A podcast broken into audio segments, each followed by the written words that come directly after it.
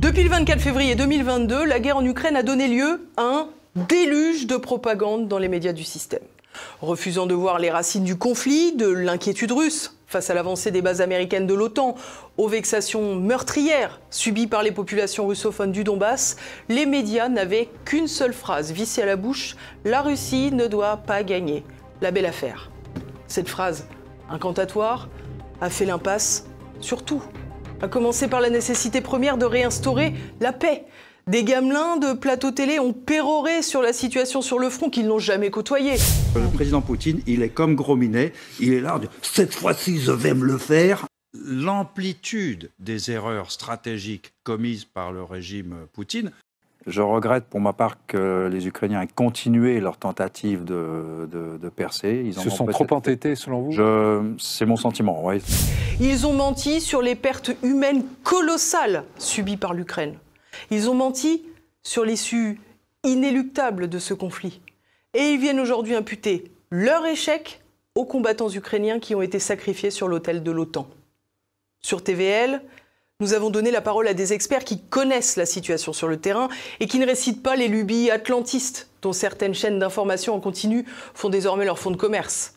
Qui a dénoncé cette boucherie fratricide depuis plus de 600 jours?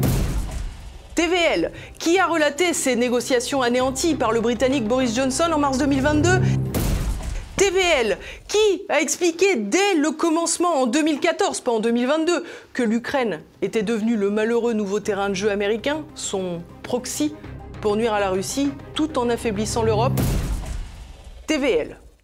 Sur TVL, nous avons fait le choix de relayer ni la parole de Washington, ni la parole de Moscou.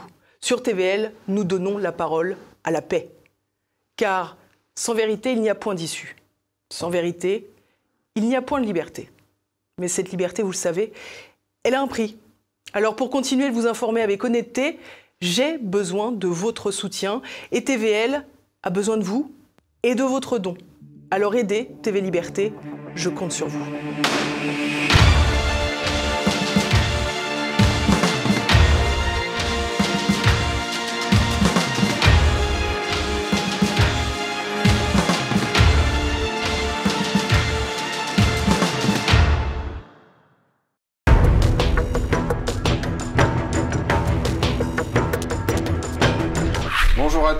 Bienvenue dans notre Zoom aujourd'hui en compagnie de Benjamin Blanchard. Bonjour Benjamin.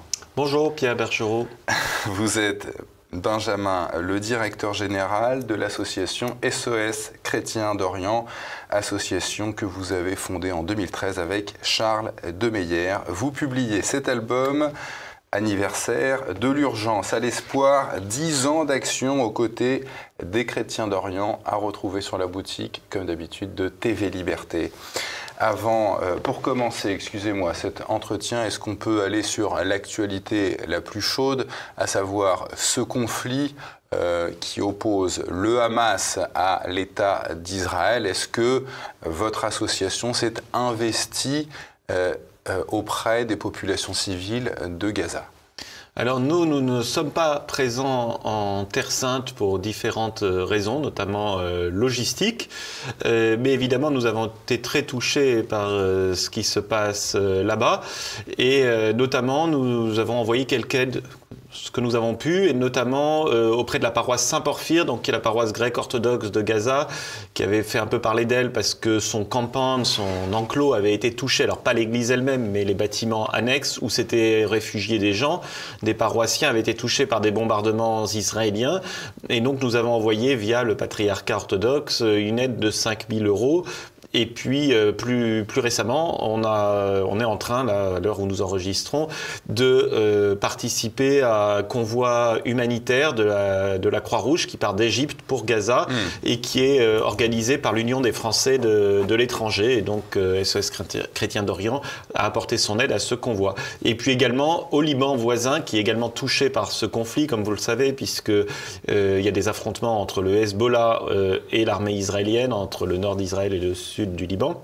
Et au sud du Liban, il y a, il y a des dizaines de villages chrétiens. Donc cette semaine, nous venons de de, de, faire une opération d'urgence pour livrer des colis alimentaires, des produits de première nécessité euh, à une euh, petite vingtaine de villages chrétiens, je crois 16 ou 17, je ne sais plus, qui, euh, qui se retrouvaient complètement isolés avec des grosses hmm. difficultés d'approvisionnement. D'accord, alors cet album, c'est à l'occasion des 10 ans, donc revenons un petit peu sur la naissance de votre association. Qu'est-ce qui vous a poussé à créer cette association, je le disais en introduction, en 2013 Et quels étaient les objectifs que vous vous êtes fixés au départ? Avec Charles de Meyer, nous avions constaté à l'été 2013 qu'il y avait vraiment un problème spécifique d'émigration euh, des chrétiens d'Orient. Donc c'est vrai que c'est une région où il y a beaucoup d'émigration, mais plus particulièrement euh, dans la population chrétienne. Et puis à l'été 2013, se sont déroulés plusieurs événements qui nous ont interpellés. Euh, tout d'abord la prise du village chrétien de Maloula en Syrie, un village où on parle encore l'araméen, la langue du Christ. Ce village avait été pris par le Front al-Nusra, qui était la branche syrienne d'Al-Qaïda. Et euh, dans le même temps, euh, le ministre de l'Intérieur de l'époque, Manuel Valls, nous disait qu'il y avait plusieurs centaines de Français qui étaient engagés dans les rangs de, de Daesh. Et en même temps, euh, la France voulait bombarder la, Syrie, souvenez-vous, aux côtés des États-Unis de Barack Obama. Ça ne s'est pas fait au dernier moment puisque Barack Obama a choisi de consulter le Congrès. Personne ne sait vraiment pourquoi. Et, euh, finalement, la guerre n'a pas eu lieu. Mais avec Charles de Meyer, euh, nous trouvions ça un peu terrible que les seuls la seule image que, les seules images que pouvaient avoir de la France les Syriens, c'était d'un côté d'envoyer des terroristes euh, dans les rangs de l'État islamique, puisque nous les laissions bien partir, ces gens-là, et de l'autre euh, d'envoyer des bombes. Euh, et donc nous, nous avons choisi d'aller sur place et pour, au contraire, pour fêter Noël avec eux, apporter des cadeaux plutôt que de, des bombes soit militaires, soit terroristes. Alors, vous expliquez dans votre livre que à l'indignation, SOS Chrétien d'Orient préfère l'action. Alors quels sont les grands axes de votre action sur le terrain? Alors l'idée de départ, et c'est toujours la même euh, dix ans après, c'est d'aider euh, les populations, euh, notamment les chrétiens qui souhaitent rester chez eux, à rester chez eux. Alors, c'est pas dans notre rôle de forcer quiconque, hein, ni notre, notre intention, mais par contre, il y a beaucoup de gens qui n'ont pas envie d'émigrer, mais qui y sont forcés. Et en fait, le but de l'association, c'est de leur donner le choix de pouvoir rester dans leur patrie, euh, puisque euh, nous estimons que c'est un, un, droit quand même important de pouvoir rester euh, dans sa patrie. Et en fait, dès le début, on a, on a distingué six grands piliers d'action. Donc tout d'abord l'aide d'urgence, puisque c'est parfois indispensable, mais nous avons tout de suite voulu aller au-delà de l'aide d'urgence et travailler dans différents domaines, que ce soit le secteur médical, l'éducation, et la jeunesse, avec notamment la construction euh, d'écoles ou d'écoles de campagne en temps de crise, euh, la fourniture de bourses, notamment au Liban, dans cette crise que le Liban connaît actuellement, de bourses pour les élèves, pour les, les écoles privées, euh, également des camps d'été pour, les, pour les enfants.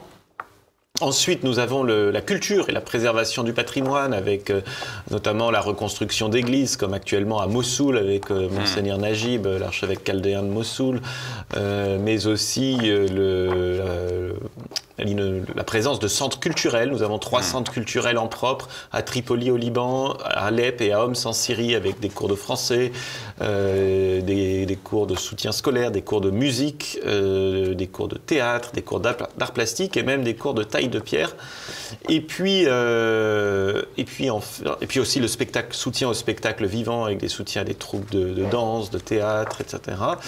Et puis ensuite, bien sûr, le développement économique avec euh, pour, pour, aider les gens à créer leur emploi, ouais. voilà, à créer leur emploi, le, de l'artisanat, des commerces, des petites mm. entreprises, et puis enfin là, les, maisons, la réhabilitation des maisons, que ce soit après la guerre, donc les aider à réhabiliter leur leur maison, leur appartement, ou alors dans des pays de grande pauvreté comme l'Égypte, euh, aider à améliorer l'habitat pour que les gens puissent avoir un habitat décent, c'est-à-dire avoir au moins un toit et, euh, et un sol puisque dans certains villages d'Égypte, les gens sont propriétaires de maisons, mais où il n'y a même pas de toit, il y a à peine euh, quelques murs branlants, et donc ils vivent dans la boue, euh, etc. Donc ça, c'est aussi une part importante de, notre action. Et je me souviens vous avoir vu euh, dans votre ouvrage, mais je ne retrouve pas la page, avoir inauguré, c'était peut-être un scanner ou un IRM dans un grand hôpital voilà, tout à fait. Donc ça, c'est le, scanner. C'est un très gros projet de, l'année 2022, 450 000 euros. Euh, donc c'est pour le centre cardiovasculaire franco-arménien de Goris. Donc Goris, c'est une ville du sud de l'Arménie qui, en plus, à l'époque, euh, rayonnait sur le Haut-Karabakh. Donc ça, devait permettre aux habitants du Haut-Karabakh de venir se soigner, donc euh, d'avoir un diagnostic rapide euh, pour les problèmes cardiaques, puisque jusqu'à présent, il fallait aller à Yerevan, donc c'est mm. très loin, des heures et des heures de voiture, et souvent c'était trop tard pour des problèmes, des urgences cardiaques. Et donc nous avons offert ce scanner à cet hôpital, qui est en plus un hôpital franco-arménien spécialisé dans la médecine cardiaque, et qui maintenant fonctionne pour tout le sud du pays. Et j'en parlais avec euh, euh, l'autre jour avec euh, le journaliste Frédéric Ponce qui a écrit un livre sur l'Arménie. L'Arménie va-t-elle disparaître? Je crois que c'était sous le titre de son ouvrage. Quelle nouvelle avez-vous de ce conflit qui oppose l'Azerbaïdjan à l'Arménie dans le Haut-Karabakh? Je crois que 100 000 chrétiens du Haut-Karabakh ont récemment dû fuir le territoire pour rejoindre l'Arménie. Voilà, donc 120 000, les 120 000 Arméniens du Haut-Karabakh ont dû fuir le pays. C'est une véritable épuration ethnique, un génocide. Alors, c'est pas, euh, les gens n'ont pas été massacrés puisqu'ils ont pu s'enfuir, hmm.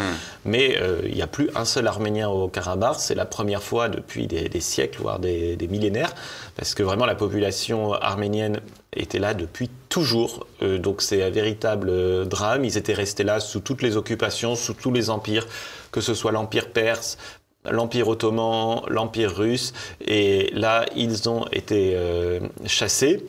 Mais euh, évidemment, l'Azerbaïdjan ne s'arrête euh, pas là.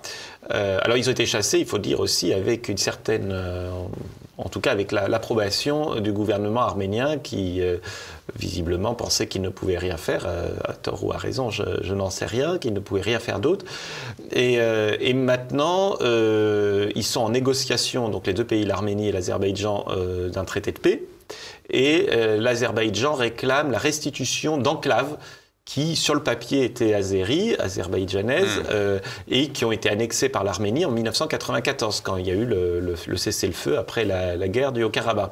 Mais il se trouve que l'Arménie a aussi des enclaves en Azerbaïdjan, mais bizarrement, il n'est pas question de restituer ces enclaves. Et euh, ce qui est très grave, c'est que le Premier ministre arménien a promis euh, la restitution, aurait promis en tout cas, mais c'était à Madrid, tout le monde l'a entendu, donc on espère que, c'était que sa langue a fourché, mais il aurait promis de restituer ces enclaves à l'Azerbaïdjan, et ça va complètement miter le territoire arménien et surtout certains des villages euh, dont il est question hmm. sont en plein milieu de la route principale nord-sud du pays. Donc c'est extrêmement grave euh, et évidemment euh, si ce traité de paix contient une telle clause, on ne peut que s'inquiéter hmm. sur l'avenir de l'Arménie.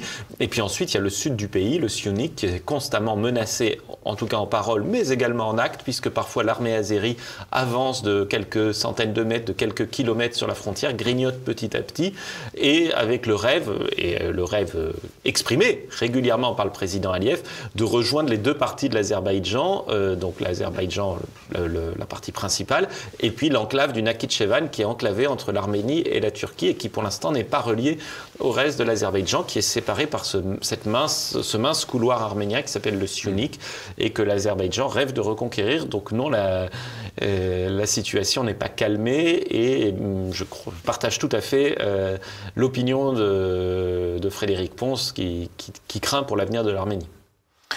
3000 bénévoles français et étrangers vous ont rejoint au cours de vos dix années d'existence. 100 000 personnes vous ont aidé dans la mission que vous vous êtes fixée. Est-ce que vous avez reçu de l'aide des pouvoirs publics français et ou de l'Union européenne?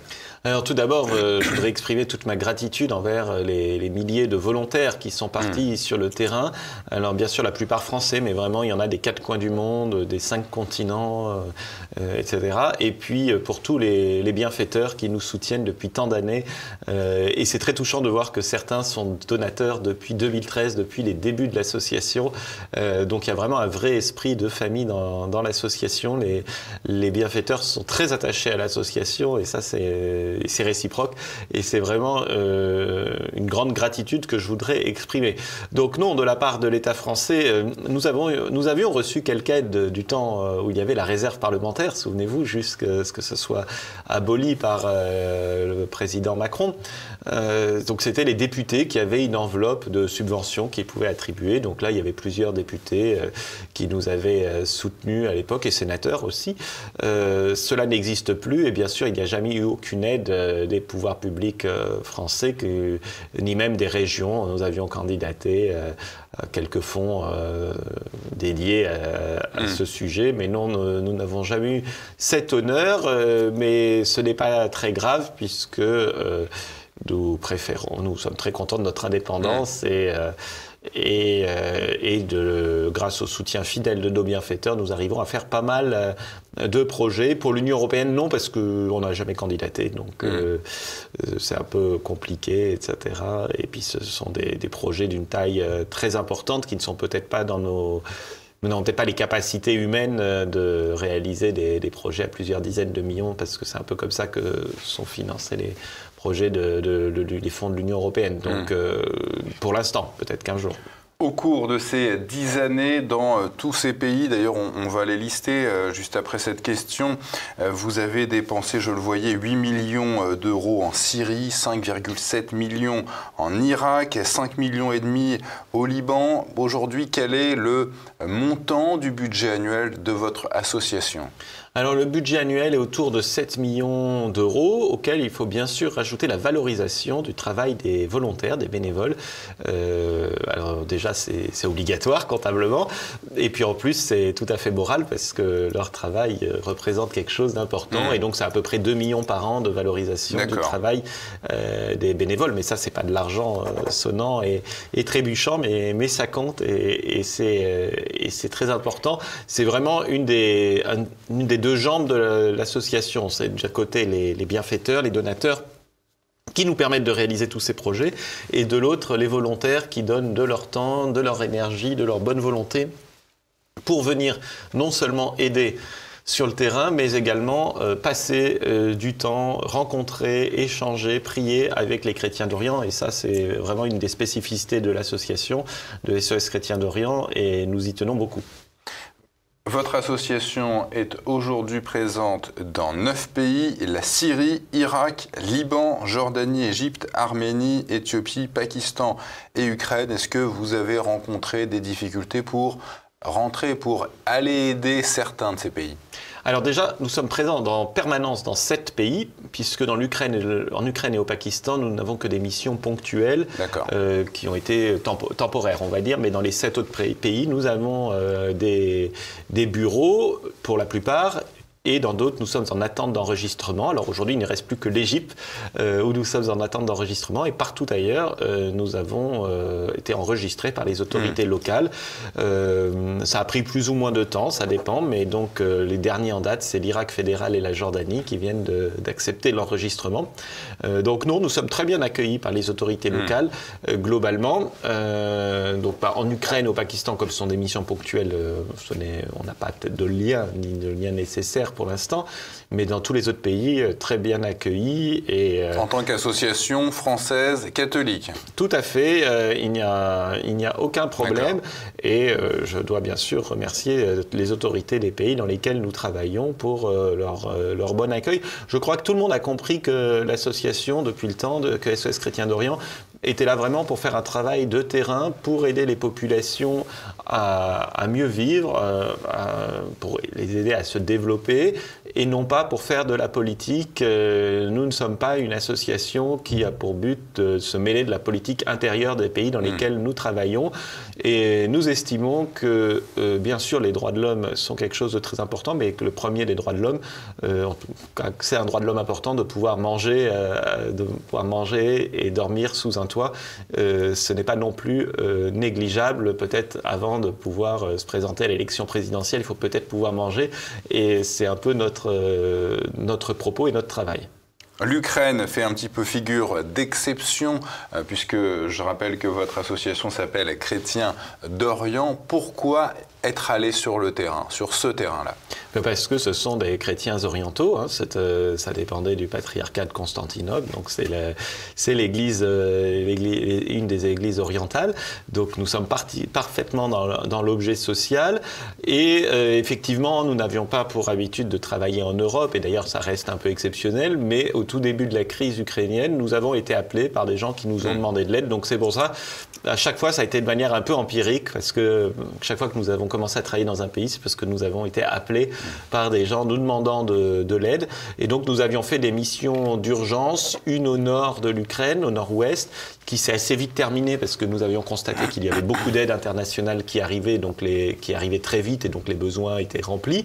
Et par contre, au sud, nous étions basés en Moldavie, c'était votre serviteur qui conduisait la, mission, et nous avions vu que déjà l'aide arrivait beaucoup plus loin en Moldavie qu'en en Hongrie et en Pologne donc pour les réfugiés, et puis également dans la petite république séparatiste de Transnistrie, où hum. aucune aide n'arrivait alors qu'il y avait 10% de la population qui était constituée de réfugiés euh, ukrainiens. Et puis ensuite, euh, au sud-ouest de l'Ukraine, notamment dans la région d'Odessa, euh, nous nous sommes rendus compte que l'aide n'arrivait pas jusque-là. Est-ce que c'est parce que les habitants étaient russophones et que le gouvernement central les négligeait je ne sais pas. Euh, mais en tout cas, nous, pendant trois mois et demi, euh, nous avons une équipe qui, euh, est vraiment, qui était à cheval entre la Moldavie et le sud-ouest de l'Ukraine pour aider à la fois les hôpitaux, les maisons de retraite, et les soupes populaires d'Odessa, mais aussi des villages de toute la région, l'oblast, comme ils disent là-bas, qui avaient des graves difficultés d'approvisionnement. Puis petit à petit, ces difficultés se sont estompées, l'État ukrainien s'est réorganisé, et euh, les besoins mmh, mmh. n'étant plus flagrants, nous avons cessé. Voilà.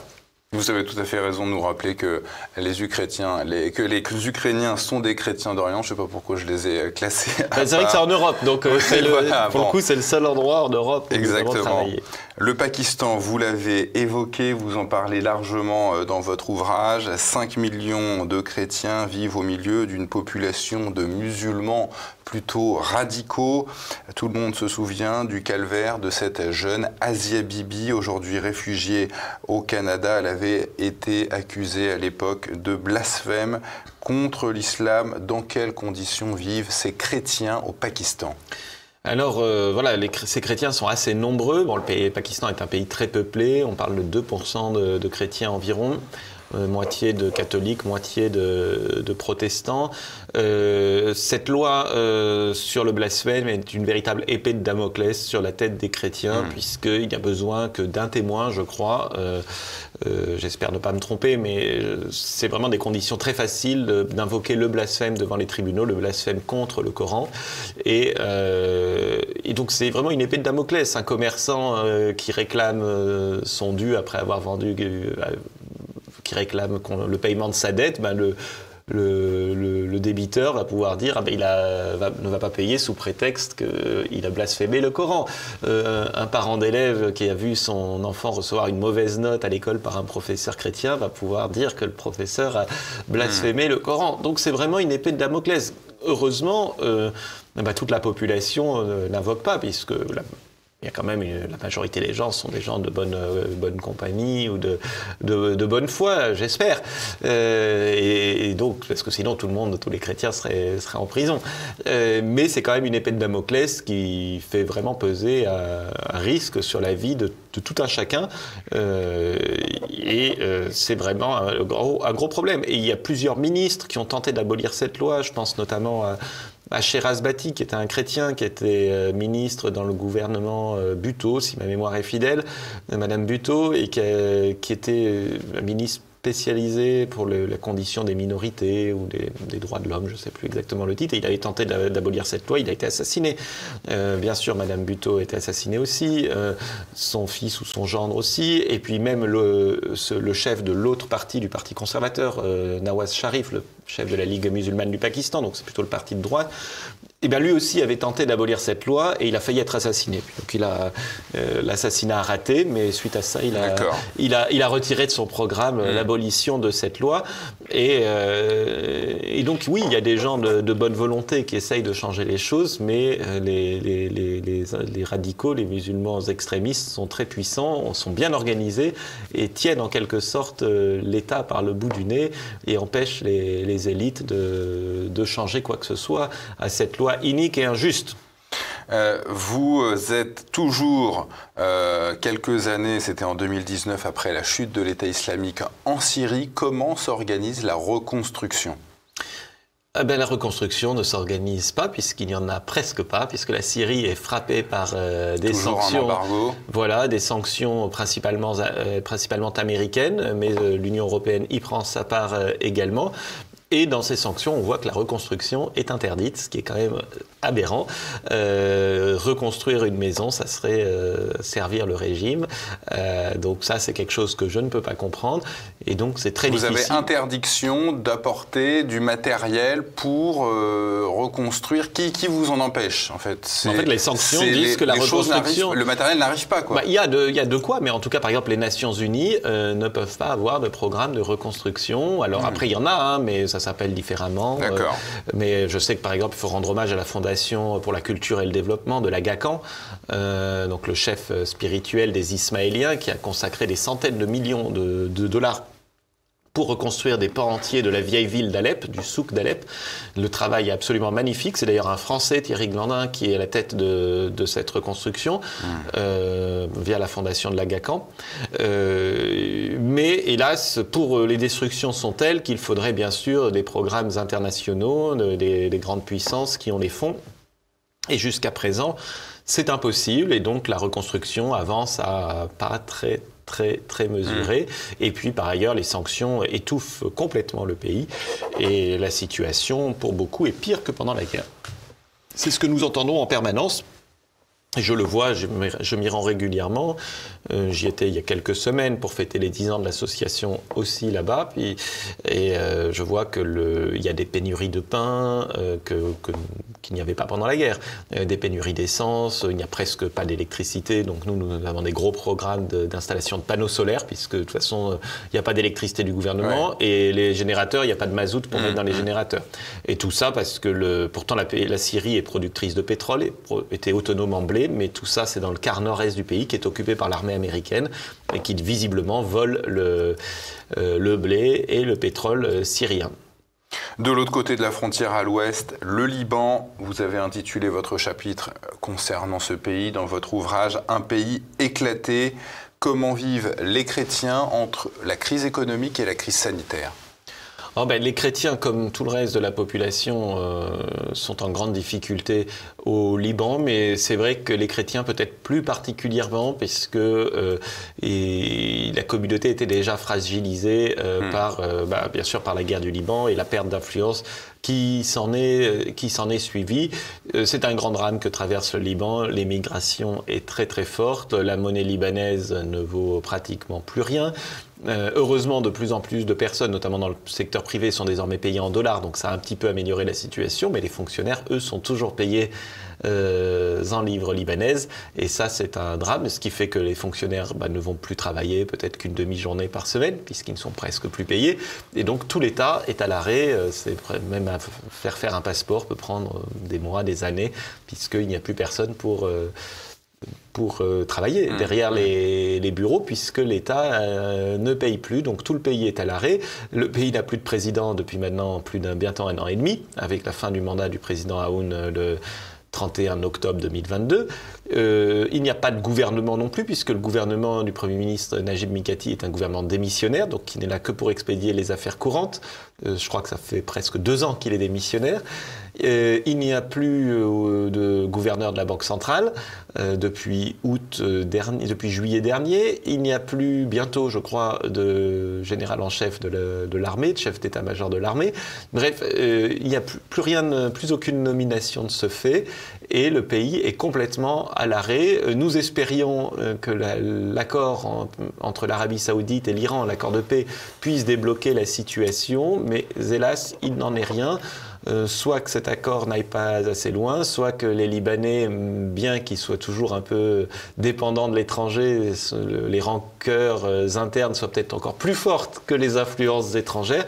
Et puis bien sûr, la guerre euh, en Terre Sainte n'a pas arrangé les choses au Liban et a exacerbé les tensions entre les différents camps. Après dix ans d'existence, qu'est-ce qu'on peut souhaiter à SOS Chrétien d'Orient? Alors, premièrement, nous pourrions souhaiter que SOS Chrétien d'Orient n'ait plus d'objets. Oui, ils disparaissent. Euh, voilà, puisqu'il y aurait plus de. d'Orient aille mieux. Voilà, qu'il n'y ait plus de besoin, mais hélas, euh, ça n'en prend pas le chemin.